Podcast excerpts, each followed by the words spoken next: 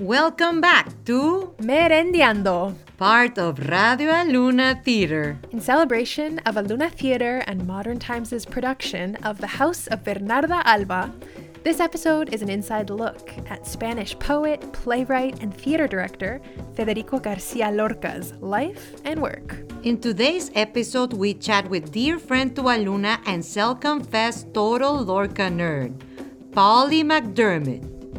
Polly has been a member of Aluna Theater's board of directors since 2014. You may know them as their drag alter ego, Filomena Flin Flon, school by day, cabaret artiste by night.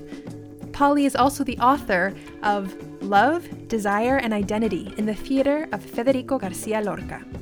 We chat with Polly about everything Lorca, about his private and public life, about his major plays, and the impact he's left on drama lovers everywhere. Let's get started. Hola, Polly. We're so excited to have you here. Hola. Thank you so much for having me. I'm, I'm beyond excited to be here. what a thrill it is any time to talk about Lorca. We want to know how did it begin? When did you first encounter Lorca's work and what drew you to keep getting that knowledge from, from him? okay, uh, two things. One, um, a bookshop in Glasgow where I grew up. Um, I was browsing, as you do, uh, when you're a teenager, and particularly a little queer teenager who, you know, is kind of uh, hiding from the world. and uh, so I was in a bookshop browsing, and on a shelf, I saw a book that had been placed rather than with the spine facing, it had been placed with the the the what do you call it, the front uh, facing out, and on it was a photograph um, and a picture of this man who whose eyes just stopped me in my tracks. I just could not believe his eyes. They just they just fixed me to the spot, and um, it was a book of um, letters written by Lorca. Um, had just been recently translated uh, into English, and um, on the, the the photo I found out later was one of many that had been taken of him in, in his childhood home, um, the family home, sorry, in Granada. Uh, he was sitting on a on a sofa, uh, dressed quite formally, you know, in the very 1920s with his his uh, pajarita little bow and everything, and uh, it just it just captivated me, you know. I just I kind of fell in love. Uh, picked up the book there and then, and illicitly in the bookstore started reading all these letters, and it was just so alive. I could just access this man who had lived so long ago through the words on the page, just jumped up and took me and seduced me. So yeah, yeah, that was my first encounter. And at around the same time, an English teacher in school um, took us on a school trip to see a play. I didn't know anything about it, but it turned out to be one of Lorca's plays, uh, one of the big ones. Oh, which one? Uh, Yerma. Um, oh, nice. uh, done by and an amazing production by a Spanish woman who taught at the university there, um, and she was an actor as well, and she played Yerma, and it was just overwhelmingly powerful. I was just floored by the production and by what happened, and particularly by the climax, where Yerma, who all the way through the play had been wearing a rosary around her neck, and I hadn't paid attention to, and at the very end, the critical point, giving away the ending here, Spoilers. Yerma circled around Juan, who's trying, who's been trying to seduce her. But she she gets up and circles around him, and then in one movement whips off the rosary, throws it over his neck, and pulls it tightly until she chokes him to death. Oh my gosh. Symbolism. Oh my gosh. That's amazing. That's such an interesting way to um to meet him. Like there's the person and then there's his writing, right? And Mhm. they feed each other so Mhm. much. And speaking about his writing, uh, Lorca wrote a trilogy of plays called The Three Tragedies. I think you just mentioned one, but um, since you since that moment when you met him in the bookshop have done much more studying and diving in depth into his work, we wanted to ask you what are those three tragedies, and uh, what was his life like when he wrote them? Wow, a lot, a lot to say there. But first of all, the three tragedies. So I'll keep it short. So um, the the phrase trilogy actually comes as as a word that Lorca used himself in an interview he gave in 1933. Um, he said, and it's a quote, he says, Bodas de Sangre es la primera parte de una trilogía dramática de la tierra española. Ah, So he called, you know, Bodas de Sangre or Blood Wedding, the first part of this trilogy of the Spanish earth. mm, Um, and that was written in 1932. That was the first. He goes on in the interview to say the mention the second, and that's the one I just talked about, Yerma, about a woman who's barren or childless. And he completed that in 1934. And in the interview, he talks about a third play in the trilogy that um, he called La Destrucción de Sodoma, so the destruction of Sodom, um, or where he, elsewhere he referred to that play as like Hijas de Lot, you know, Lot's daughters. Um, but um, there's no existing copy of a play with that title among Lorca's works. So critics have since considered La Casa de Bernarda Alba or The House of Bernarda Alba as the third. And that was completed in June 1936, just two months before Lorca was murdered. So it was the mm-hmm. last full play that he wrote. He was working on other ones, but it's the last full one he wrote. And that's the third one in the trilogy um, on that setting of the, the Tierra Española. So um, sometimes it's called the rural trilogy because of that. Um, but we don't actually know completely for certain if, if Lorca intended those three to be seen as the, the trilogy, but probably. That's interesting because you said um, the title that he said was Lot's Daughters, and the Casa de Bernarda Alba is all about these daughters, this family, these uh, women yeah. in this house. Yeah. For folks who don't know, so that's super interesting. Yeah. Wow. It probably maybe it became you know um, Las Hijas developed into who knows. yeah. Um, but his life around that time, I mean, you have to remember these years. So the early 1930s, let's say from you know 1932 when he wrote Blood Wedding to 36 when he wrote uh, The House of Bernarda Alba. Those were really pivotal years in the history of Spain. Um, the, the, a dictatorship uh, in the 1920s, the dictatorship of Primo de Rivera had ended in 1930. Uh, following that, the king left Spain, sort of abdicated, and left, and, this, and the Second Spanish Republic was proclaimed. Um, a left-wing government was elected in 1931, and uh, all of that backdrop is really important in what's going on for Lorca at the time, of course. The for Lorca personally in those years, so he was well, that's from when he was 34 to 38 when he died. Um, it saw him; those years saw him come into much greater personal autonomy. He was no longer financially dependent on his fairly wealthy parents. Mm. And that's thanks to a large income from his work, um, mainly the, the huge success of Blood Wedding, both in Spain and particularly in Argentina. Oh, right. There's um, such an interesting connection between Argentina yeah. and Spain. I, yeah, I want to know more. Yeah, well, a big part of it was um, two of the the two women who Lorca worked with on many of his plays. So they had their own theatre companies. They were actors, and so they took the leads and they, and they were looking for great plays, and Lorca had them. Um, one of them was an Argentinian woman with Spanish parents, uh, Lola Membrives and it was her company that staged uh, Blood Wedding in uh, Buenos Aires. Okay. And Lorca went there for that run of the play. Um, huge success. I mean, a huge box office success. So it pulled in loads of money. And Lorca had a, a cut of the box office, a, a percentage. So, you know, for the first time, he was making a load of money himself from his writing. So he was getting um, sort of financial success, but also critical hmm. acclaim for his theatre work. He was, I think, at this time he was now beginning to definitely be recognized as at least one of the greatest living Spanish playwrights at the time.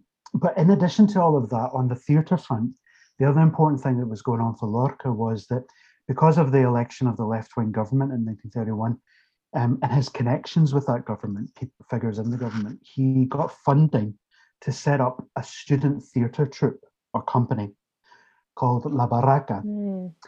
And their task, their job was to set out uh, to travel around Spain, particularly small places in Spain, small towns, villages, where there were no theatres, and set up in you know the t- town square and stage some, some of the classic Spanish theatre works from Spain's golden age, you know, around you know this this the sort of 17th century works.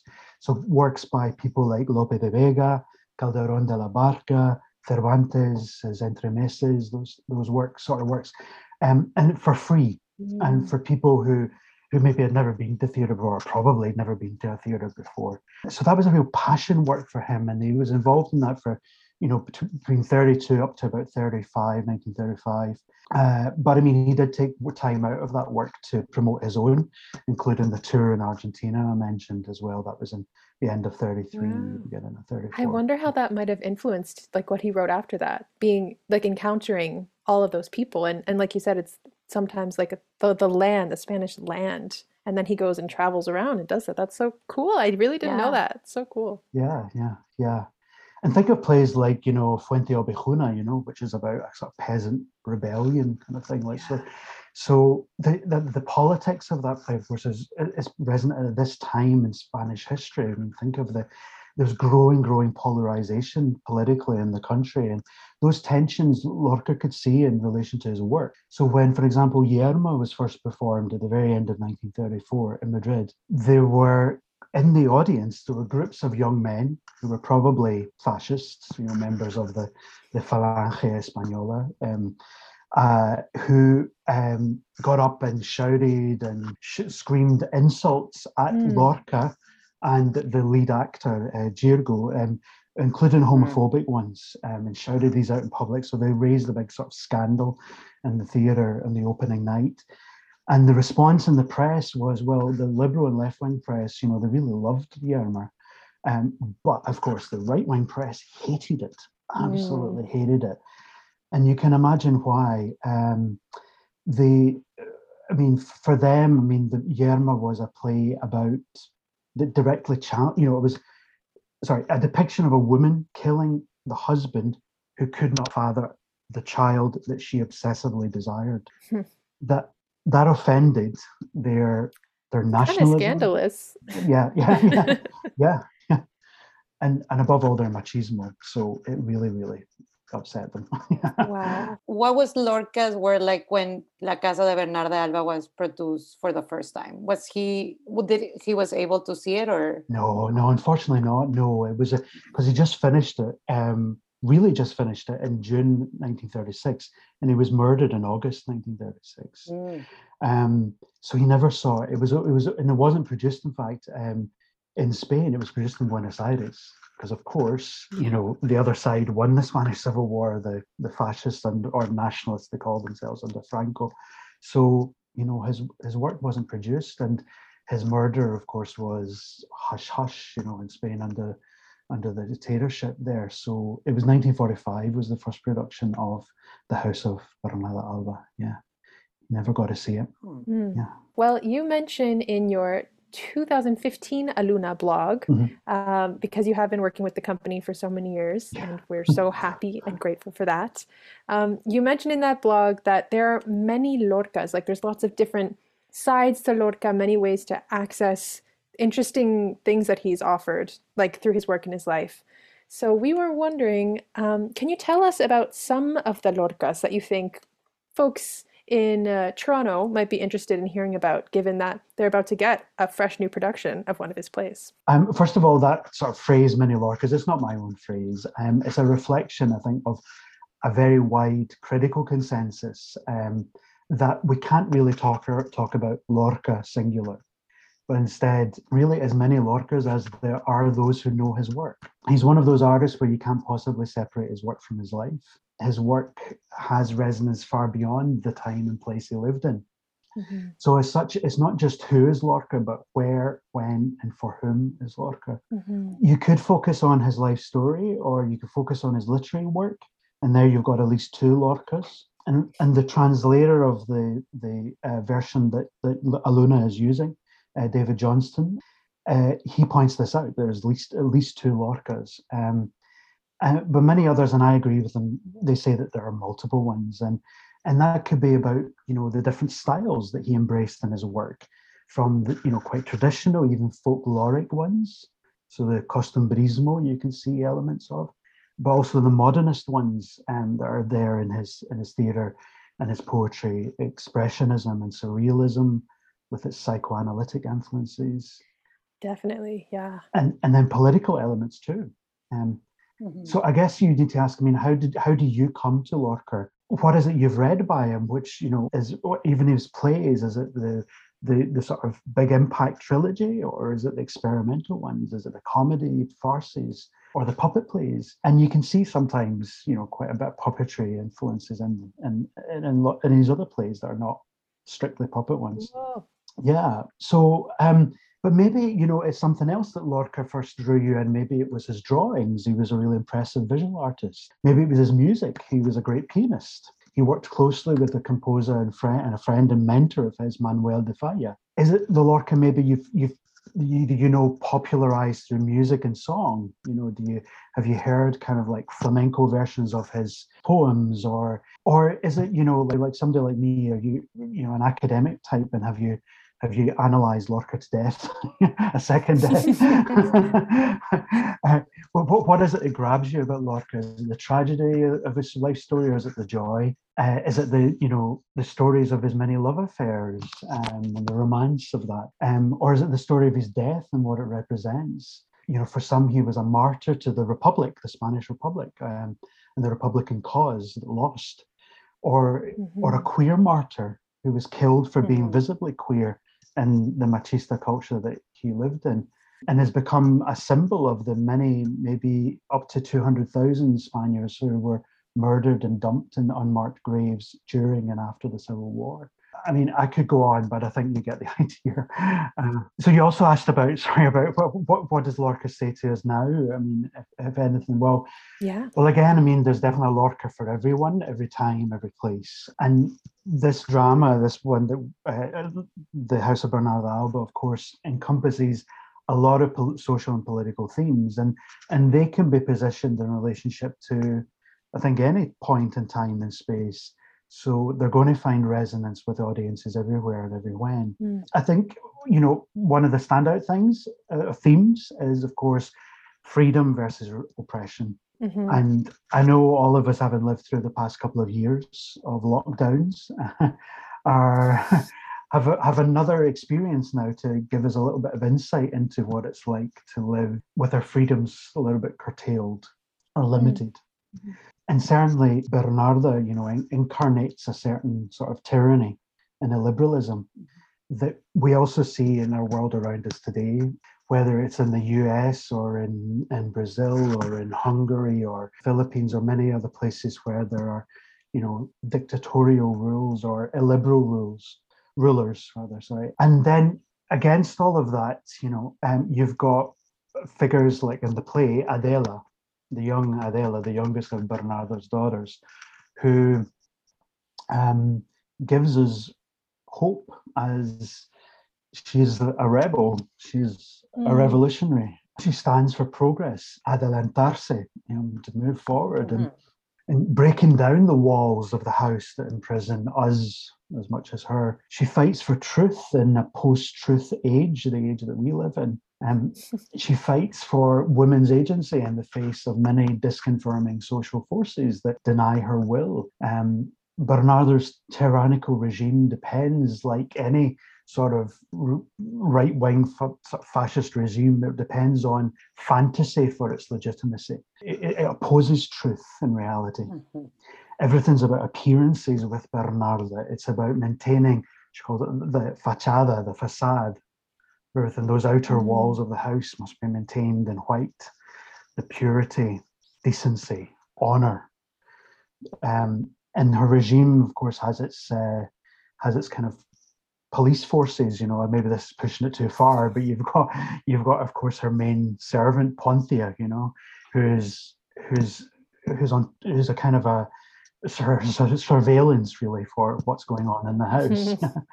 um, I love the way you talk about Lorca and the, and the many quote unquote Lorcas because it is so beautiful to to hear you speak like that. And as people that we're artists is like how amazing is that you still get celebrated and how one work can represent many things for many people. That's i think that's like the pinnacle of art. And we've been asking you a lot of questions yeah. about lorca but we want to ask if you could ask a question to lorca ah. what would you ask? Well um oh my god where would i begin? Where would i begin if i could you know I've thought about it.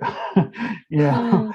uh, you know, people think you know the fantasy of time travel. You know, I mean, if there's one point in time out of all history, I would definitely choose to be in Granada, and maybe in you know the late 1920s or early 1930s to i'd love to try you know to have met him but um i guess i guess the one thing i'd really want to know is I, I don't want to ask him how have you known love That's, That's so poetic. It's beautiful. and it's it's because you, you know if you you whatever you've read by Lorca or seen by Lorca or any of the work that you know, I mean, love is driving it. Um, and often, you know, and I say that as a queer person as well, and Lorca being a queer person, I know that you know love is situated in a particular way for queer people. Um, you know, at many points in queer history, love is for queer people has been impossible, and and Lorca certainly knows the impossibility of, of love in his work. We see it time and time again.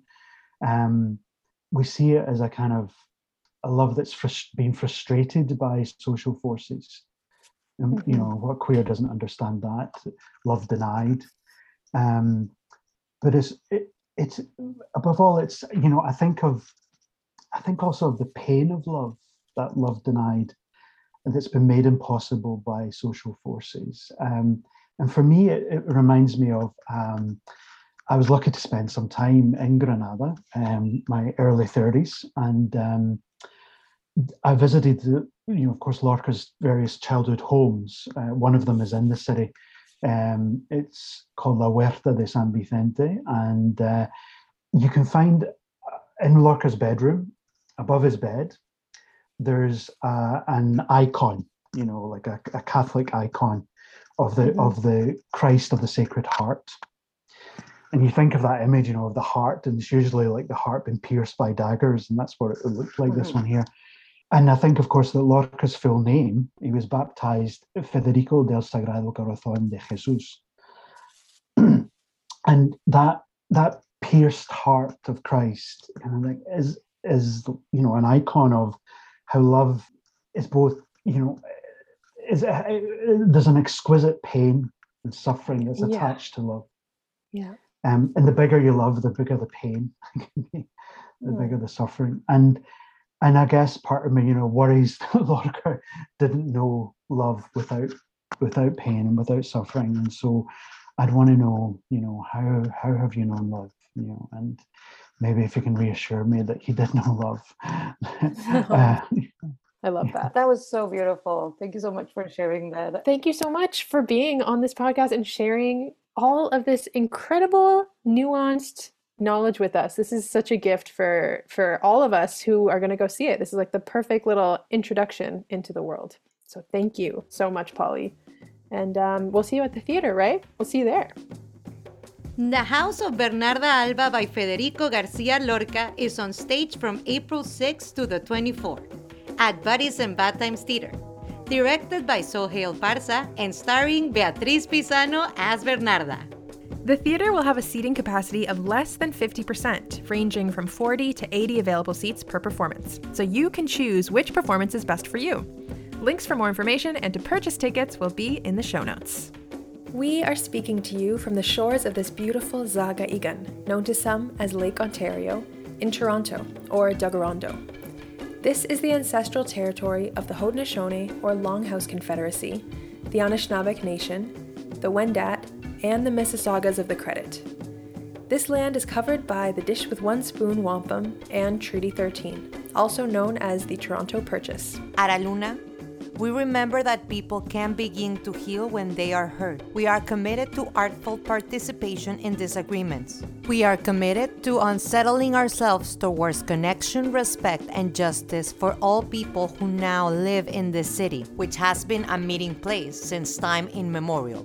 Radio Aluna Teatro is produced by Aluna Theatre with support from the Toronto Arts Council, the Ontario Arts Council, the Canada Council for the Arts, the Department of Canadian Heritage, and TD Bank. Aluna Theater is Beatriz Pisano and Trevor Schwellnus. Radio Aluna Theater is produced by Mónica Garrido and Camila Diaz Varela.